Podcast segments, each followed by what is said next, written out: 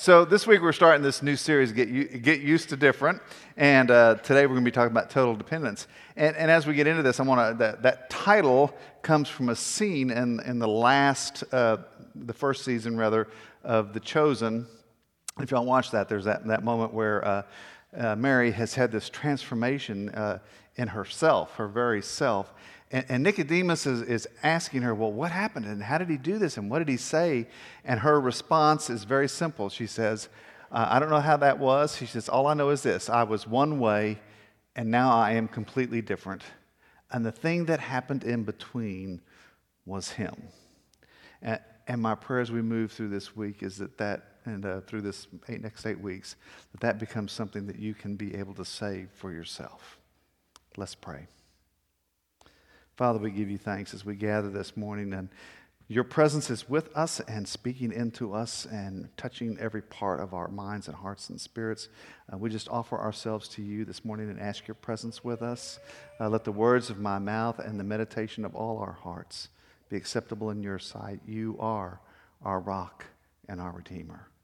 Amen. So, if you've haven't watched this, I, I don't want to do a spoiler. Hopefully you have, but if you haven't watched the first episode, I'm going to tell you some things that might, you know, be a little bit of a spoiler. But it, but it opens with John, and, and John is starting to write his gospel, and so he's sitting there and he's interviewing uh, the other disciples. You know, what happened when you met Jesus? What was that like? And what happened? And all of them are telling the story of, of transformation that takes place in their lives and how things changed in them. Now, one of, the, one of those disciples is Matthew. And if you'll remember the call uh, of Matthew, uh, Jesus is walking with the disciples and he calls Matthew to follow him. And Matthew leaves the tax booth and, and comes out. And as he's doing that, Peter is kind of stunned and a little bit and, and protesting a little bit, you know, that Matthew really isn't the kind of person they should be calling as a disciple. And Jesus reminds him, well, you know, Peter, uh, you know, not everybody thought you should be one of my disciples either. And, and Peter says, oh, but that was different. Matthew is a tax collector. And Jesus said, get used to different. This change, this transformation that takes place in us. We are supposed to be different. From, from, from the very beginning, God called his people to be different. We're to be a sign. Uh, we're to be uh, light on the hill, you know, the salt of the world. I mean, we're, we're to be different. Even, even going back into the Old Testament, uh, you have this uh, word that God speaks to Abraham when he calls him I will make you into a great nation and I will bless you. I will make your name great and you will be a blessing. I will bless those who bless you, and whoever curses you, I will curse. And all peoples on earth will be blessed through you. So, so from the beginning, when God's calling his people, they're, they're to be agents of where his blessing flows. They should be showing that, and through them, it should be uh, not only demonstrated, but shared with the rest of the world. Even in the time of exile, when uh, Israel was being held in Babylon, God spoke to them through his prophet Isaiah. And now the Lord says, He who formed me in the womb to be his servant to bring Jacob back to him and gather Israel to himself, for I'm honored in the eyes of the Lord, and my God has been my strength. He says, it is too small a thing for you to be my servant to restore the tribes of Jacob and bring back those of Israel I've kept. I will also make you a light for the Gentiles, that my salvation may reach to the ends of the earth. I mean, God's people are to be this sign, this light, this blessing in the midst of the world. And, and what does that look like? You know, what does it look like to be that kind of people?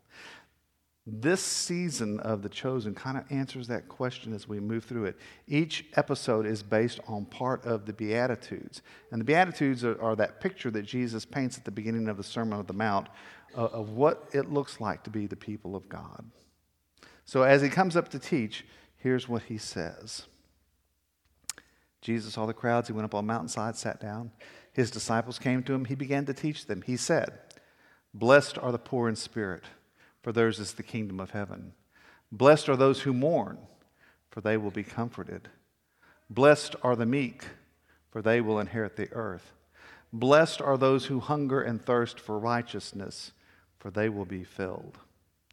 Blessed are the merciful, for they will be shown mercy.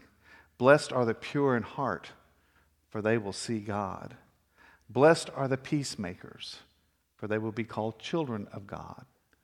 Blessed are those who are persecuted because of righteousness, for theirs is the kingdom of heaven. Blessed are you when people insult you, persecute you, and falsely say all kinds of evil against you because of me. Rejoice and be glad, because great is your reward in heaven. For in the same way they persecuted the prophets who were before you.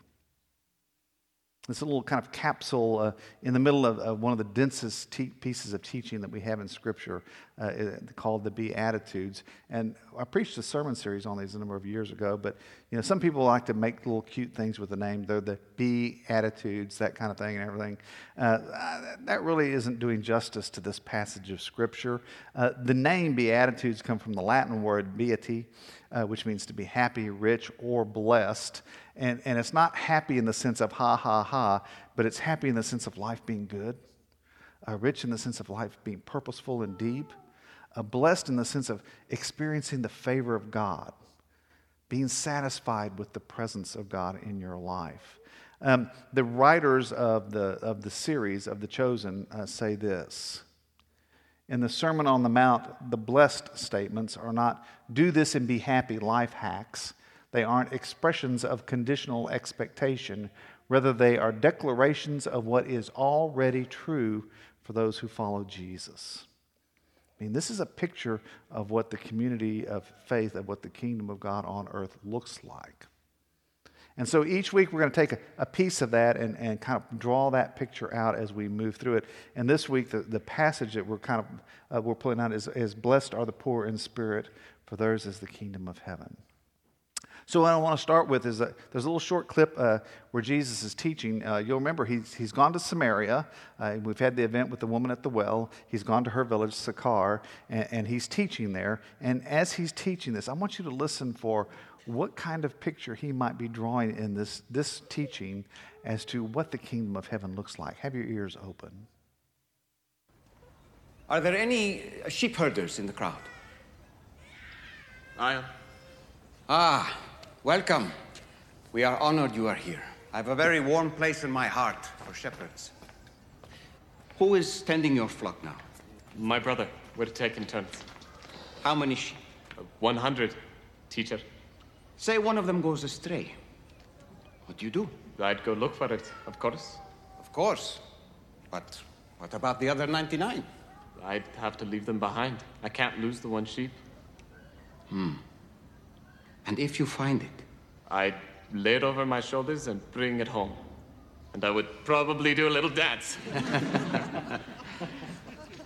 and what would you say to your friends who are worried for you? Rejoice with me. I have found my lost sheep. Do you see what he just said there? He rejoices more for one sheep than over the 99 who never went astray.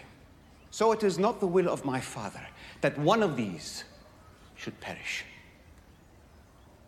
In the same way, I tell you, there will be more joy in heaven over one sinner who repents than over 99 righteous persons who need no repentance. Look at them. I couldn't tell Jew from Samaritan the way they're listening. Now, I hope you noticed a couple things. I mean, one is that, that traditional teaching of the, of the lost sheep and the way, I love the way they do this and lay this out in the show, but, but, but the emphasis on the rejoicing over the one that's found. You know, we're very familiar with that John 3:16 for God so loved the world passage, but sometimes we forget the John 3:17 that comes after that that says for God did not send the son into the world to condemn the world, but that the world might be saved through him. I mean, the kingdom of God is rejoicing in when people return, when people come home, when people return to God. That's the mission. It's not about condemnation, but rather it's about salvation, about bringing people back into a saving relationship with God through Christ. And this joy that comes out of that and celebration that comes out of that. And Jesus is reminding them in this passage that, that that's the thrust uh, uh, of his ministry and of the gospel. And, and, the little piece that goes with that, did you hear the disciples at the end? Uh, John and Peter are, are, standing up there and they're talking back and forth. And what does Peter says? You couldn't tell Jews or Samaritans from the way they're listening to him. Now, Jews and Samaritans had been enemies for a long time, adversaries for centuries. But in Christ, they come together. They're not laying aside all their differences, as we'll see in a minute. They're not laying aside all their differences, but they're drawn together in Jesus Christ. I mean, the gospel, one, uh, one author has written and said, you know, the, the gospel is, is all inclusive. Everyone receives the invitation. And yet it's also exclusive because only those who accept the invitation enter the kingdom.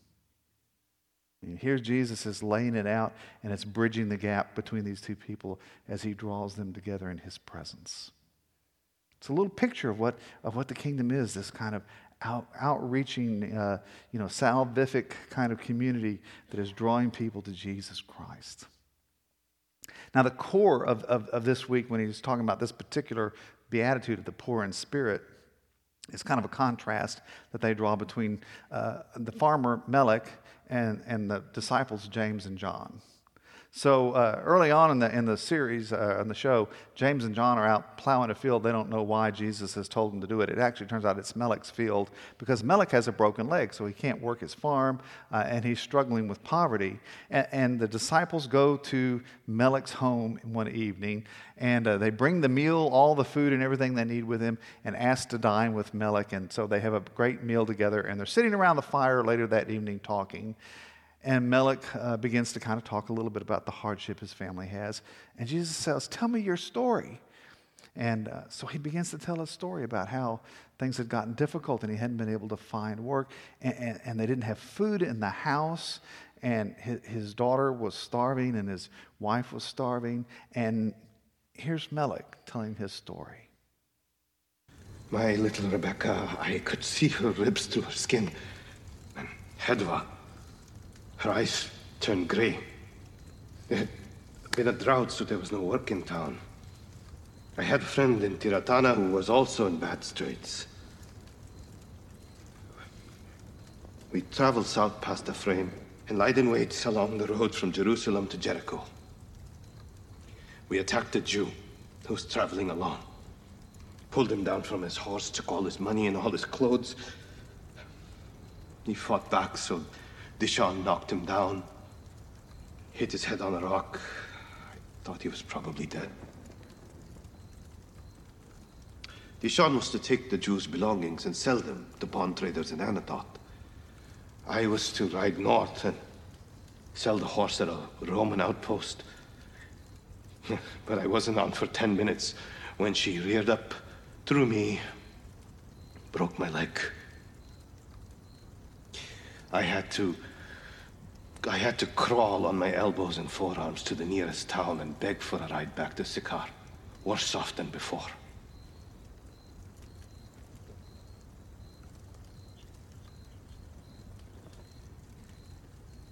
So now you know what you've done. The kind of man you've helped. Every day, I think that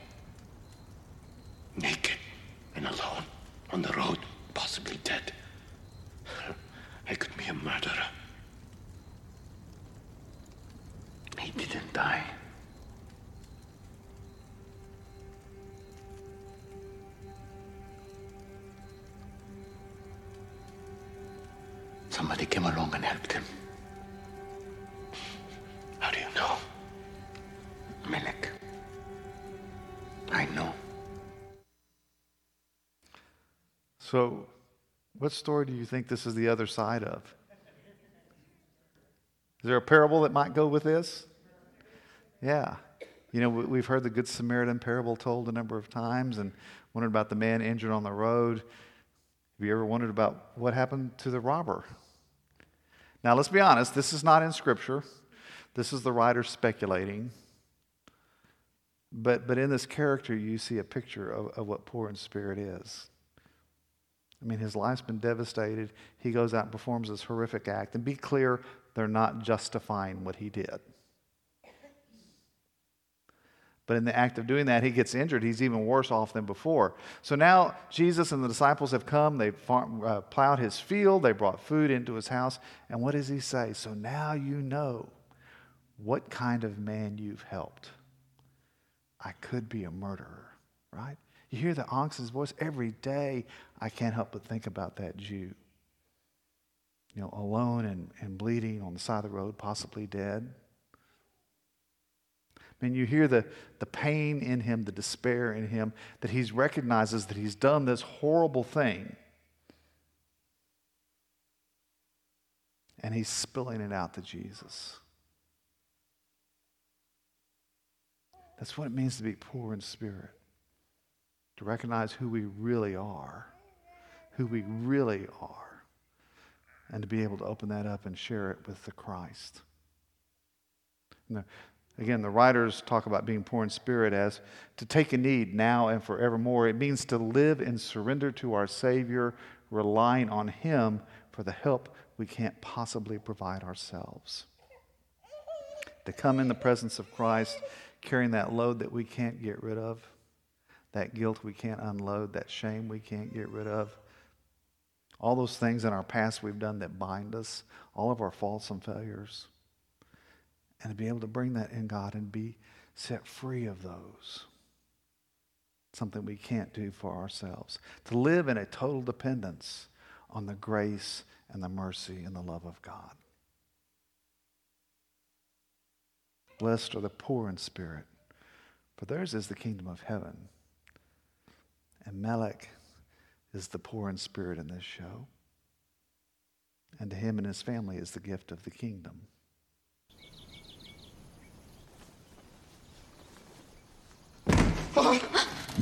Really? What's wrong? Abba, What's wrong? my back. No Don't pain. do that. Come. No pain. No, no pain. No ハハハハ!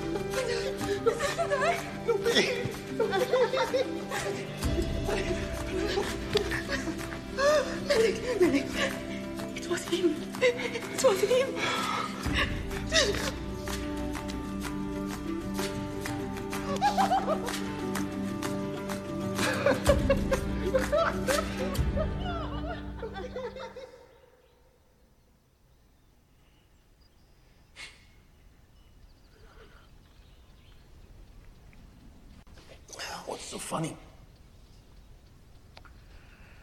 Oh, I just know of a family that's having an unexpectedly good morning.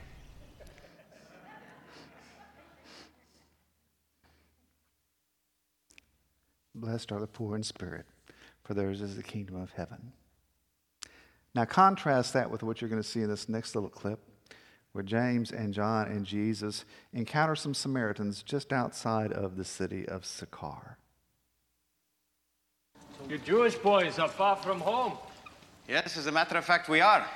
Shalom to you too. Here's our traditional Jewish greeting for you. Don't lift a finger. That was a warning. Try it again and see what happens. Quiet, Big James. Shalom to you too. You filthy dogs! I said quiet.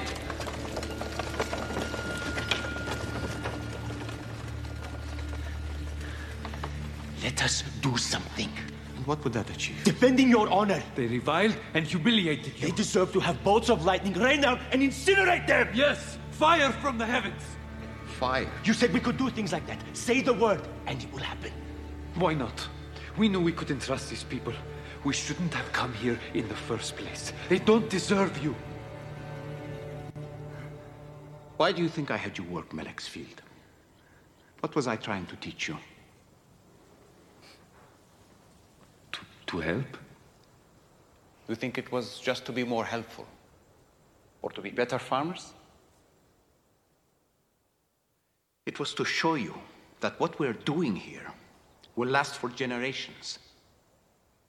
What I told Photina at the well, and what she then told so many others, it's sowing seeds that will have a lasting impact for lifetimes.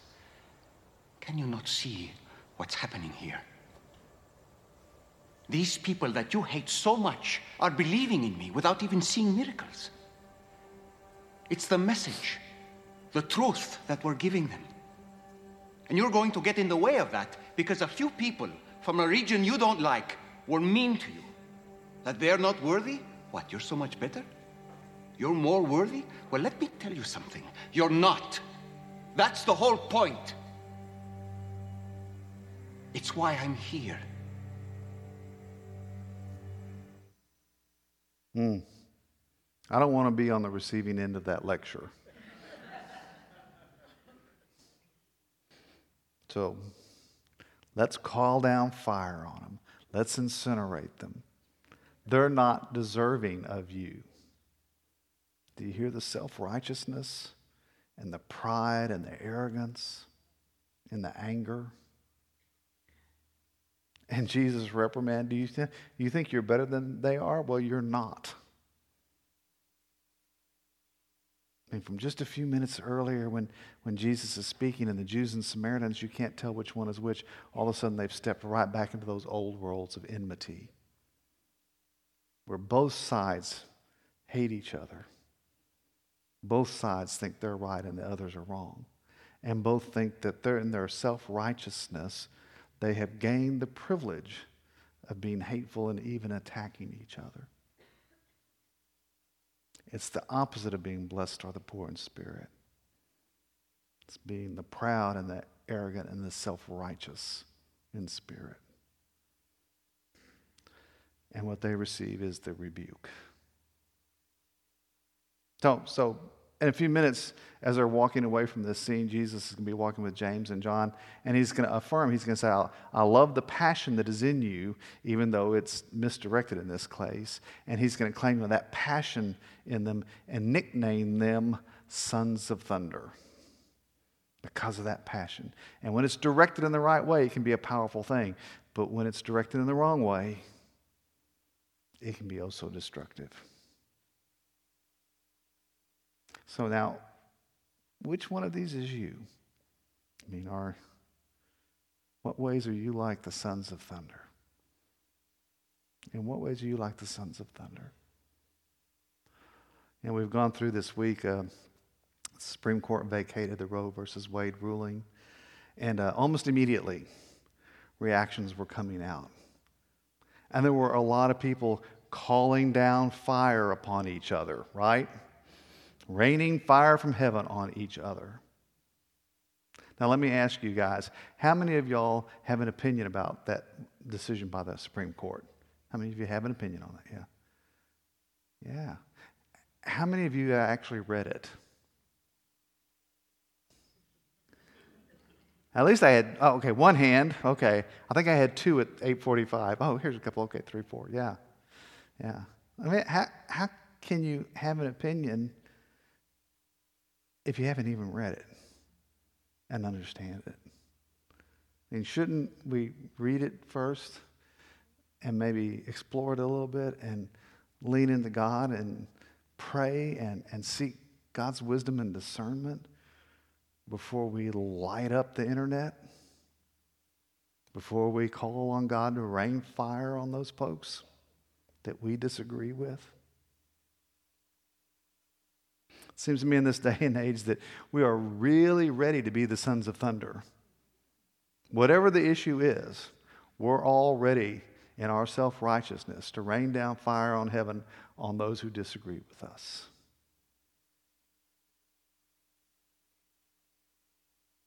And Jesus' words, you think you're better than them? Well, you're not. In what ways are, are, are you like Melech? In that place of poorness of spirit, recognizing our own faults and failures and sins, and knowing that the only one that can release us from that is the Christ. As I thought about this this week, I thought, you know, in some ways, in my life, there's both of those. You know, there, there's things in my life that, you know, there's that little voice inside me says, you know, if you knew this about me, you wouldn't love me. And I think almost every one of us has that. I don't think I'm alone in that. But when that voice begins to speak, then instead of, instead of going and turning to Christ with that, so often what we do is we, we try to kind of shield ourselves from it by building this shell of pride and self righteousness around us. And instead of looking at ourselves, we point our finger at others. Sometimes Ramelech and the sons of thunder. But only when we are willing to be in that place of being poor in spirit do we give Christ permission to enter into that part of lives and bring the healing that we seek. So, how, how do you understand in this kind of passage in this reading and the clips? How do you understand uh, or how do you experience what it means to be poor in spirit and to be in that place where you are honest with yourself and with Christ about who you are? And, and what would it look like for God to bless those who are poor in spirit? And perhaps more directly, what would it look like for God to bless you?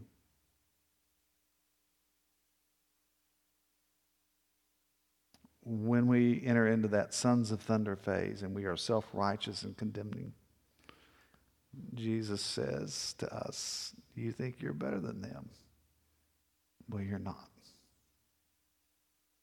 But when we're in that place of being poor in spirit and saying, So now you know, this is the kind of man or woman you've chosen to help, then we're open receiving that gift of grace that brings healing to all we are. Which one do you want to be? The sons of thunder or the poor in spirit? Let's pray. Almighty God, you know the depths of who we are. And so often we think if you, if you knew what's inside of us, you would not love us. And so then we begin to put on this armor. And we begin to look down on those around us and point fingers. We begin to become self righteous and condemning. And we ask that you would just pour your love into us so powerfully, so overwhelming, that it would get past our defenses and allow us to open our lives up to you. Even knowing that the man and the woman that we are, that we would be able to open that up to you so that we might receive your healing. And Father, help us to live into being those who are poor in spirit. For theirs is the kingdom of heaven. We ask this in Jesus' name. Amen.